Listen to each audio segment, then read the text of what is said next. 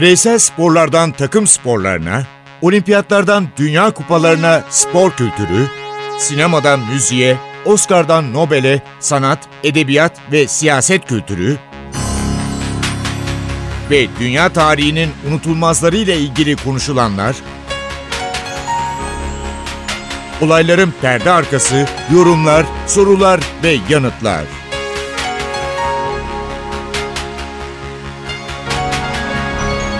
Ercan Taner ve Mert Aydın'la Ateş Arabaları başlıyor.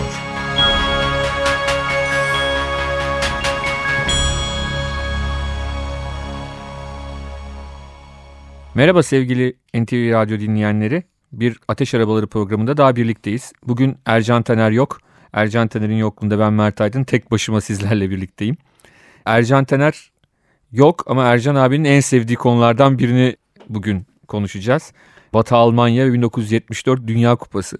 Bu kupanın ayrıntıları, burada neler olmuştu, neler bitmişti, Almanlar nasıl şampiyon olmuştu, Total Futbol, Hollanda derken böyle bir program yapacağız bu 74 Dünya Kupası ile ilgili olarak. 1974 yılı deyince tabii Soğuk Savaş'ın en yoğun günlerinden bahsediyoruz. Batı Almanya Sovyetler Birliği yönetimindeki Varşova Paktı'nın tam ortasında bir futbol festivalini organize ediyor. İkinci Dünya Savaşı'nın ardından mucizevi bir dönüşüme sahne olan Batı Almanya dünya futbolunun en büyüklerini ağırlıyor bu Dünya Kupası'nda. Ve biliyorsunuz o dönemde Batı Almanya'nın ortasında Berlin kenti var. Berlin ikiye bölünmüş durumda. Batı Berlin, Doğu Berlin.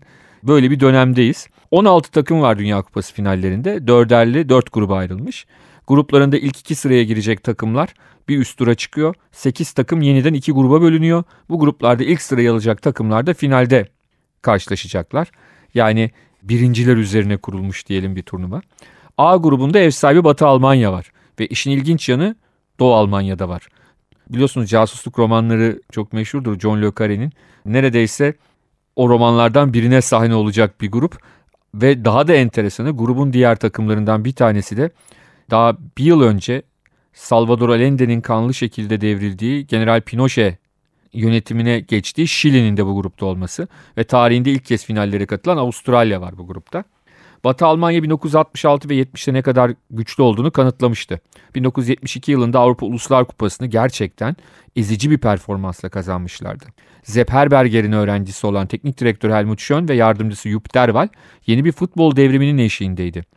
Franz Beckenbauer ya da Kaiser futbol olgunluğunun zirvesindeydi. Gerd Müller, Sepp Maier, Bertie Fox gibi aslara çok zengin bir ailenin Mao'cu oğlu Paul Breitner katılmıştı. Ancak takım içi sorunlar vardı. Nedir bu takım içi sorunlar? 1973-74 sezonunda Bayern Münih Avrupa Şampiyon Kulüpler Kupası'nı müzesine götürmüştü. Bundesliga'da ise en büyük rakipleri Borussia Mönchengladbach'tı. Gladbach'ın takım lideri Günter Netzer'di. 72 Avrupa Uluslar Kupası'nda Netzer damgayı vurmuştu. Orta sahayı yönlendiren gerçek bir maestroydu. Ne var ki Kaiser Franz'la arası pek iyi değildi. Ve görünen o ki Schön Beckenbauer'ı el üstünde tutuyordu. Netzer yedek kalmaya mahkum görünüyordu. Onun yerine Overat oynayacaktı.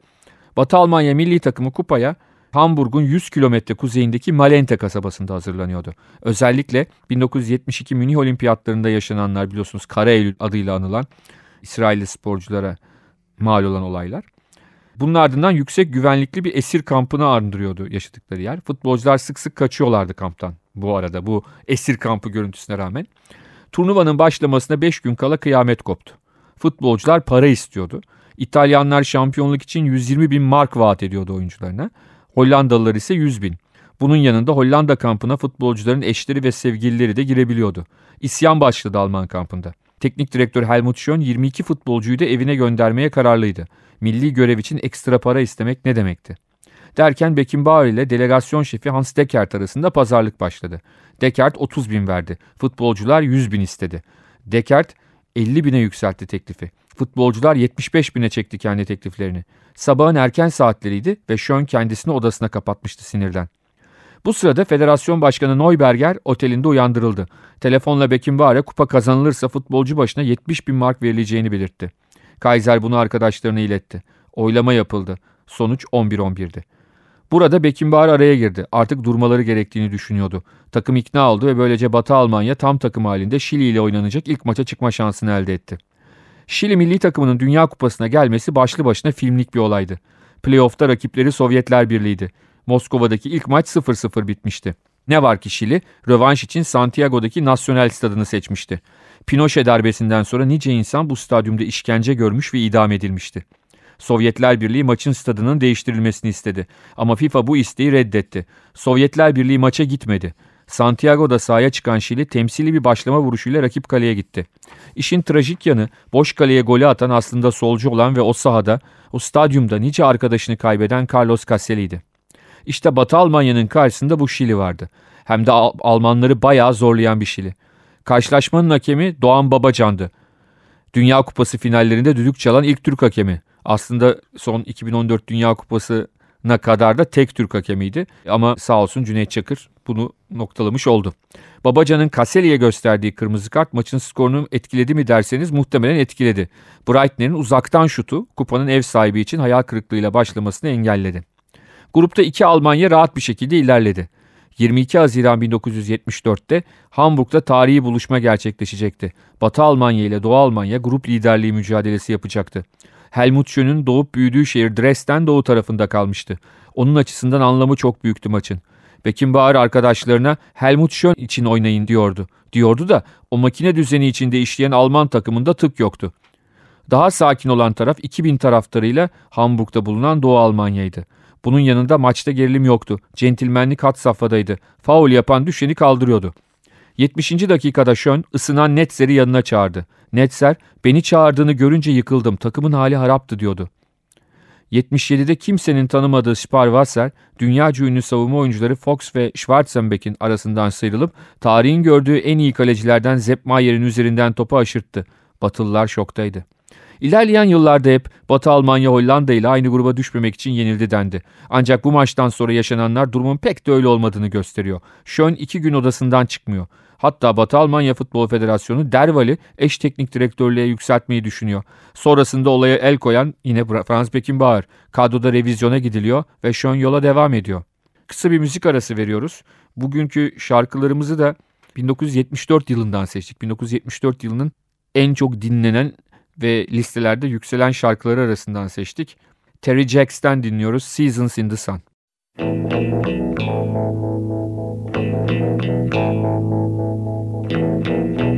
Goodbye to you, my trusted friend.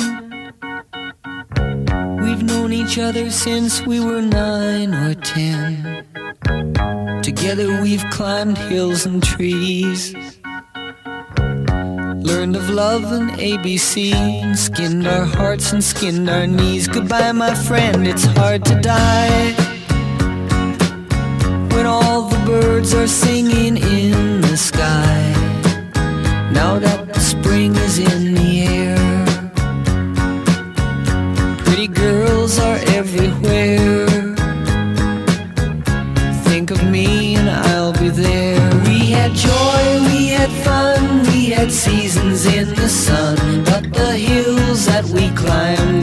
Seasons out of time. Goodbye, Papa, please pray for me.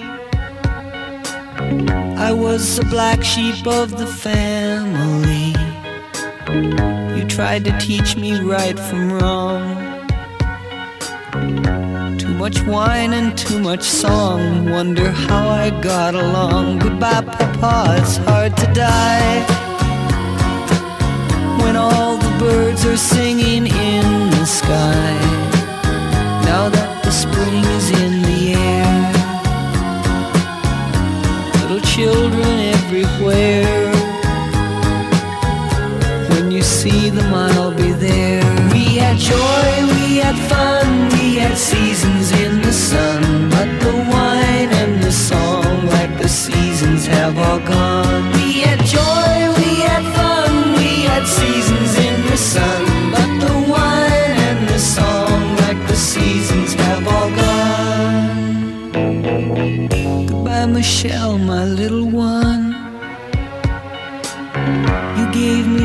And helped me find the sun every time that I was down. You would always come around and get my feet back on the ground. Goodbye, Michelle, it's hard to die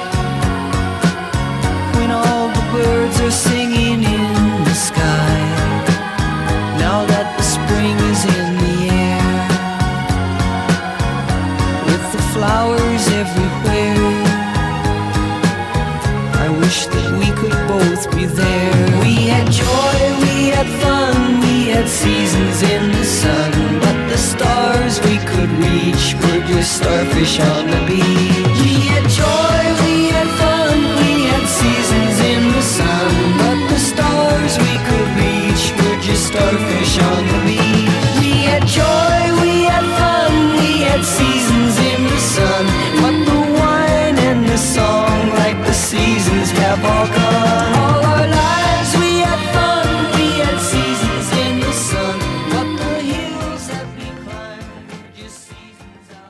Evet bu şarkıyı dinledik. Şimdi 1974 Dünya Kupası'ndaki gezintimize devam ediyoruz. 1970'in görkemli şampiyonuydu Brezilya. Teknik direktör yine Mario Zagallo'ydu. Ama ne Pele vardı, ne Gerson, ne Tostao, ne de Clodoaldo. Tostao'nun yokluğunda 4 yıl öncesinin kanattan akan golcüsü Jairzinho pek de sevmediği Santrfor'a geçmişti.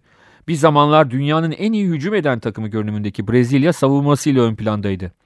Sanki işler Rivellino'nun tutulmaz frikiklerine ve sol bek Marinho'nun kanat ataklarına kalmış gibiydi. Dünya Kupası'nın açılış maçında son şampiyonun rakibi Yugoslavya'ydı. 0-0 biten karşılaşma iki takımın da gruptan çıkacağının sinyallerini veriyordu aslında. Savaşçı İskoçya turnuvaya katılma hakkı piyangodan çıkmış izlenimi veren Zaire'ye sadece iki gol atabildi. Özellikle son 20 dakikada işi garantiye almış performans onlara tura mal olacaktı. İskoçlar Brezilya'dan 0-0'ı koparmayı başarırken William Wallace'ın torunlarının sadece 2 gol atabildiği Zaire, Yugoslavya karşısında tarihe geçiyordu. 9-0'lık skor hem Yugoslavya'yı İskoçya önünde beraberliği yeterli hale getiriyor hem de kupa tarihinde önemli bir iz bırakıyordu. Zaireli futbolcuların acemi hareketleri daha uzun yıllar Afrika futbolu için iyi bir şeyler söylenmesini engelliyordu. Son maçlarda Brezilya Zaire'yi 3-0 yenerek gruptan çıkıyordu. Yugoslavya ise İskoçya ile 1-1 berabere kalarak son 8'e adını yazdırmıştı. Ajax kulübünde temizlikçi olarak çalışan annesi onu altyapıya yazdırmasaydı 12 yaşında babasını kaybeden Johan Cruyff'un geleceği ne olurdu? Ne olursa olsun işinin en iyisi olurdu herhalde. 60'lı yıllarda Hollanda'da çaktırmadan bir devrim için kolları sıvayan Johan Cruyff ve arkadaşları Ajax'ı da bir Avrupa gücü haline getirmiştiler. Futbolu stratejik bir savaş oyunu olarak gören Rinus Michels'in büyük çoğunluğu altyapıdan gelen futbolcularla oluşturduğu grup maçları bir eğlence olarak görüyordu. Bir bakıyordunuz sağ bek santrfor mevkiinde. O sırada sağ bekin yerini koruyan ise sol açık. Bunlar Ajax'ın adına total futbol denilen düzeninde olağan şeylerdi. İşin ilginç yanı Hollanda'dan çıkan ilk Avrupa şampiyonu Ajax değil Feyenoord oldu. Sonrasında 3 yıl üst üste Cruyff ve arkadaşları kupayı kapattılar. Mihels'in Barcelona'ya gitmesiyle Ajax'ın başına geçen Rumen Stefan Kovacs da total futbola sahip çıktı. Total futbolunun babasının kim olduğu konusunda bu yüzden iddialar muhteliftir. Mihels mi Kovacs mi derken kimileri topu doğrudan saha içi yönetmeni Johan Cruyff'a atar. Uzun lafın kısası 1974 Dünya Kupası Hollanda için gerçek bir sınavdı. Mihels takımın başındaydı. O sezonu Barcelona'da geçiren Cruyff, Ajaxlılar ve Feyenoordlular hep beraber Batı Almanya'da bir futbol devriminin peşindeydi. Hollanda'nın kampı tam anlamıyla Batı Almanların tersi görüntüdeydi. Eşler ve kız arkadaşlar belirli zamanlarda oyuncuları ziyaret ediyordu. Keyifler yerindeydi. İlk rakip Uruguay bu gürültü arasında kaynadı gitti.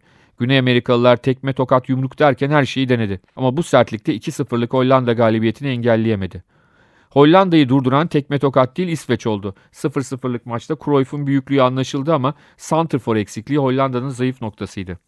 Bunun yanında Cruyff'un Ajax'tan ayrılmasına neden olan tartışmanın kahramanı Kaiser yerini genç sol açık Rob Rensenbrink'e kaptırıyordu.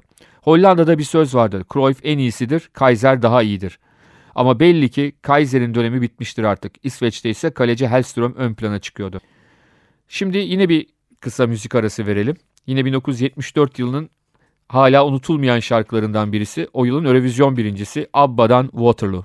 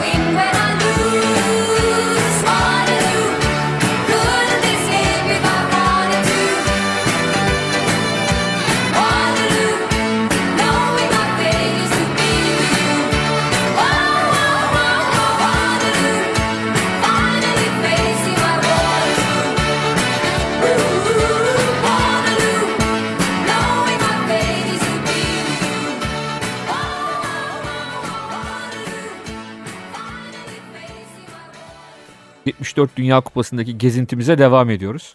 1970 Dünya Kupası'nın finalisti İtalya resmi maçlarda 1100 dakika gol yemeden geliyor Batı Almanya'ya. Dino Zoff 1968 Avrupa Şampiyonluğunda koruduğu kaleyi Enrico Albertosi'den geri almış.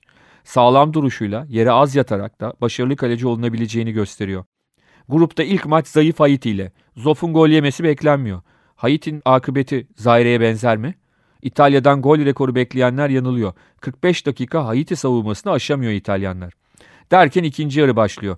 Haiti santrforu Emmanuel Zanon topu ayağına alıyor. Anlı şanlı Catenaccio uygulayıcılarını çarşıya pazara gönderiyor. Ve ardından Zoff topu kalesinden çıkarıyor.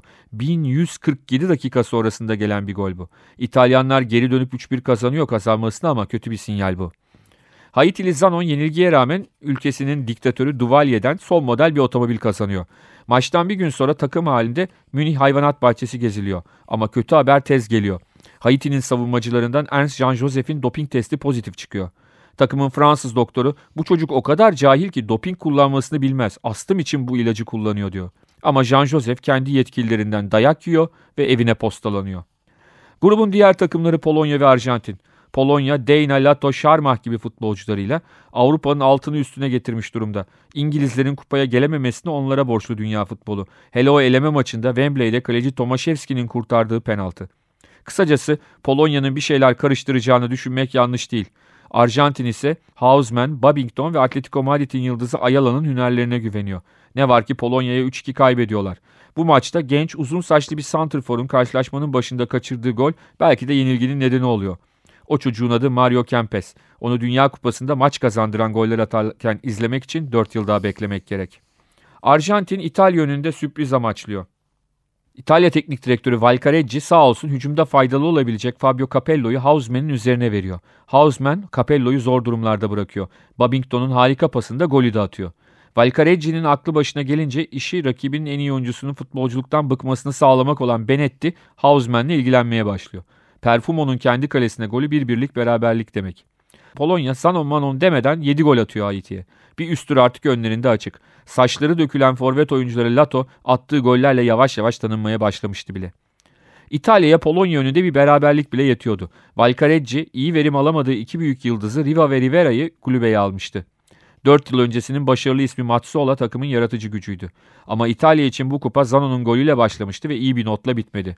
Şarmah ve Deyna'nın gollerine tek karşılık 85'te Capello ile geldi. 70'in dünya ikincisi Batı Almanya'da hüsranın en büyüğüne uğramıştı. Arjantin'in Haiti'yi 4-1 yendiğini, Küçük Ada'nın golünü yine Zano'nun attığını ekleyelim. Zanon futbol yaşamını Birleşik Amerika'da noktaladıktan sonra 56 yaşında bu ülkede kanserden yaşamını yitirdi. Çeyrek final gruplarının ilkinde favori Hollanda'ydı. Ne var ki Güney Amerika'nın futbol zirvesini oluşturan Brezilya ve Arjantin ile Batı Almanya'ya sahayı dar eden Doğu Almanya vardı grupta.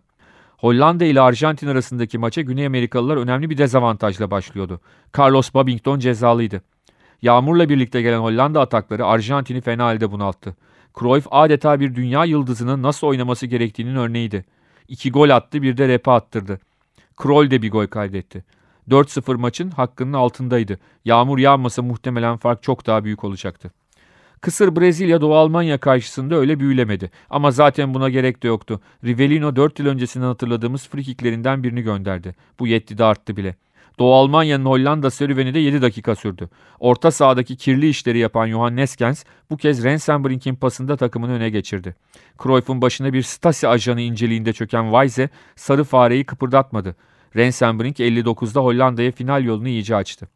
Dünya Kupası tarihinde ilk kez karşılaştı Brezilya ve Arjantin. 2-1 kazanan Brezilya bir anlamda final için çıkacaktı Hollanda karşısına. Futbol denince hep iyi olarak anılan iki ülkenin maçında estetik bekleyenler yanıldı. Daha çok dönemin popüler aktörü Bruce Lee'ye göndermeler vardı karşılaşmada. Marinho ve Luis Pereira gözlerini Neskens'e dikmişlerdi. Bam gün vurdular geleceğin Galatasaray antrenörüne. Luis Pereira kırmızıyı gördü zaten. Neskens ve Cruyff'un golleri finali getirdi. Dünya turuncuları ve total futbolu yürekten alkışlıyordu. Şimdi yine bir ara veriyoruz. Bu kez de yine 1974 yılından bir Johnny Mitchell şarkısı Help Me.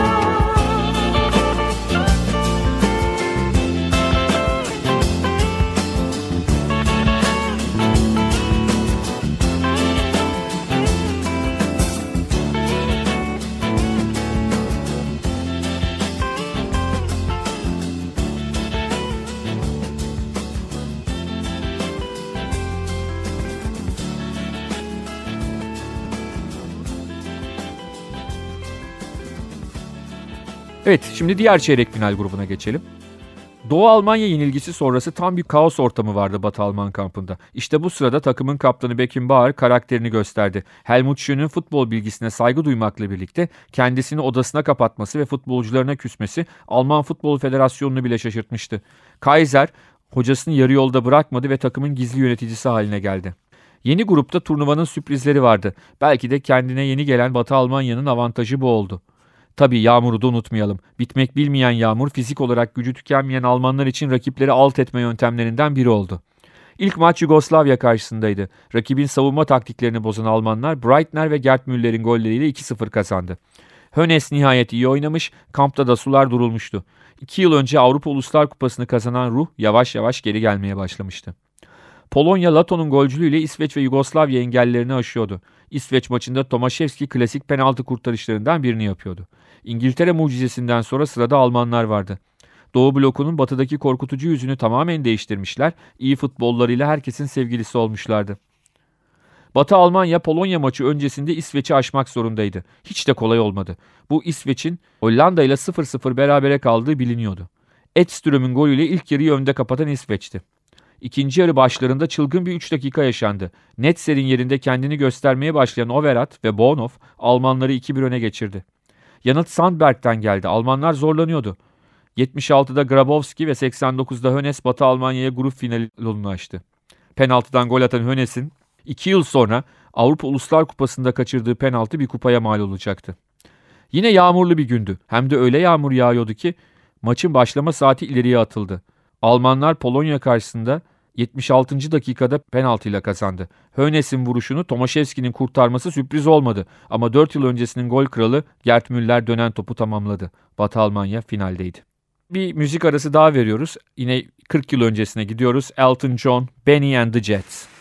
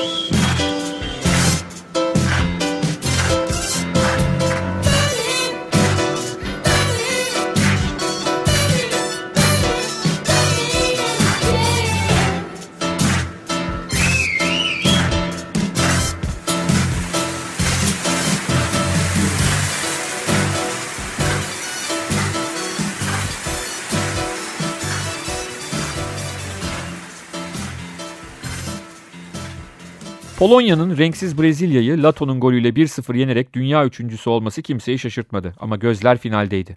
Hem Batı Almanya hem de Hollanda benzer taktiklerle oynuyordu. Ama Hollanda'nın bir Cruyff fazlası vardı. Almanların bu oyuncuyu kimle tutacağı merak konusuydu. Bayern Münih'in teknik direktörü Udo Latek, Bonhoff Cruyff'u bitirir diyordu. Ama Schön'ün kafasında başka bir isim vardı. Çoban köpeği lakaplı Mönchengladbach savunmacısı Bertie Fox. Rivayete göre genç takımdayken bir turnuvada Cruyff'u sağdan silmişti. Final maçı öncesinde son idmanda çift kalede Cruyff rolünü Netzer oynadı. Netzer kulüp arkadaşı Fox'u komik durumlara düşürdü. Şön endişeliydi ama yapacak bir şey yoktu. Karşılaşmaya Hollanda başladı ama nasıl başlamak? Top Almanların ayağına bile değmeden 20 civarında pas yaptılar. Ardından orta sahanın önünde topu Cruyff aldı. İçeriye basketbol diliyle drive etti. Fox onu gözden kaçırmıştı. Hönes penaltı yapmaktan bir başka çare bulamadı. Herkes şaşkındı. İngiliz hakem Jack Taylor penaltı noktasını göstermişti. Cruyff sadece penaltı atmaktan değil duran top kullanmaktan da pek hoşlanmazdı. Penaltılar Neskens'in, frikikler Van Hanegem ve Haan'ındı. Neskens geldi ve topu ağlara gönderdi. Hollanda bundan sonra ciddi bir hata yaptı. İkinci bir gol atıp maçı bitirmek yerine rakipleriyle dalga geçer hareketler yapmaya başladılar. Devamlı paslaşıyorlar ama rakip kaleye gitmiyorlardı. Bu da Almanlara cesaret verdi. Overat'ın şık pasıyla Holzenbein soldan ceza alanına girdi. Jansen'in hamlesi yetersizdi. Yıllardır Hollandalılar bu pozisyonda Holzenbein'in kendisine attığını söylerler. Ama işte penaltı. Bu atışı yapmak Breitner'e kalmıştı ve gol. Şimdi artık her şey eşitti. İki takım da açılmış pozisyonlar birbiri ardına geliyordu. 43. dakikada Gerd Müller sadece kendisinin aklına gelebilecek bir pozisyonda kaleyi gördü. Kalecilik yeteneklerinden çok topla iyi oynadığı için kaleye alınan Youngblood topu sadece seyretti. İkinci yarıda Sepp Maier neden dünyanın en iyi kalecisi olduğunu kanıtlayan kurtarışlar yaptı. Cruyff arkadaşları hüsranla noktaladı maçı. Yeni FIFA Dünya Kupası Kaiser'in ellerindeydi. Kriz içinde başlayan turnuva kupayla noktalanmıştı ama en önemlisi artık milli takım Almanya'da romantik bir havadan çıkmıştı. Final sonrası banket akşam Münih Hilton Oteli'ndeydi. Bayern Münihli Sepp Maier yakından tanıdığı Baviera Başbakanını kendi tarzıyla selamladı. İki adam birbirini yakından tanıyordu ve sorun yoktu ama bir federasyon görevlisi Maier'i azarladı. İlerleyen bölümde futbolcular eşlerinin bankete alınmadığını öğrendiler. Tartışmalar yüksek sesle yapıldı. Gerd Müller, Wolfgang Overath, Jürgen Grabowski ve isyankar Paul Breitner milli takımı bıraktıklarını açıkladılar. Bir tek Breitner yıllar sonra dönüş yaptı. Almanlar büyük bir başarı kazanmıştı ama bu zaferi kutlamayı becerememişti. Evet böyle tamamlanmış Almanların dünya şampiyonu olduğu 40 yıl önce bu kupayı kazandıkları turnuvayı konuştuk. Ee, Batı Almanya'daki 1974 Dünya Kupası'nı. 1974'ün şarkılarıyla bu konuşmayı yaptık. Programımızı noktalıyoruz. Noktalarken de yine bir şarkıyla noktalıyoruz. 1974 yılını bir numara olarak tamamlayan şarkıyla bitiriyoruz. Barbara Streisand söylüyor The Way We Were.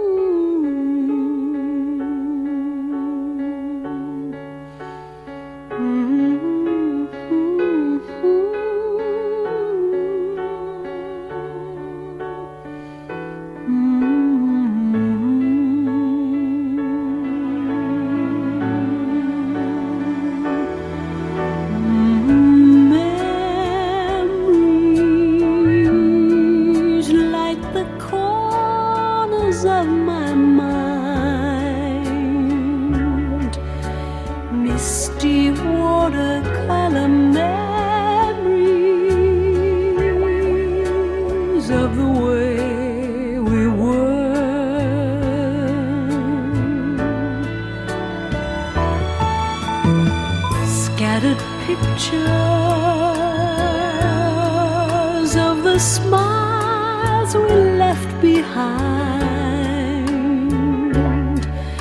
smiles we gave to one another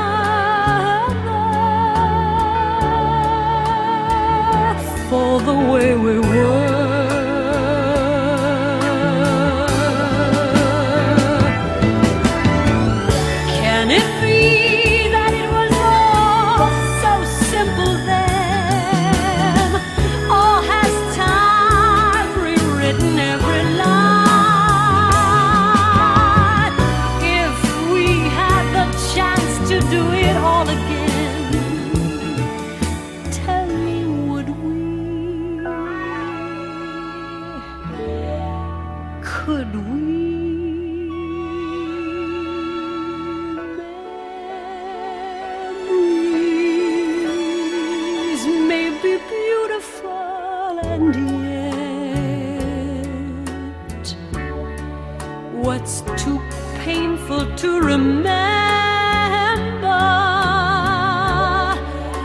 simply choose to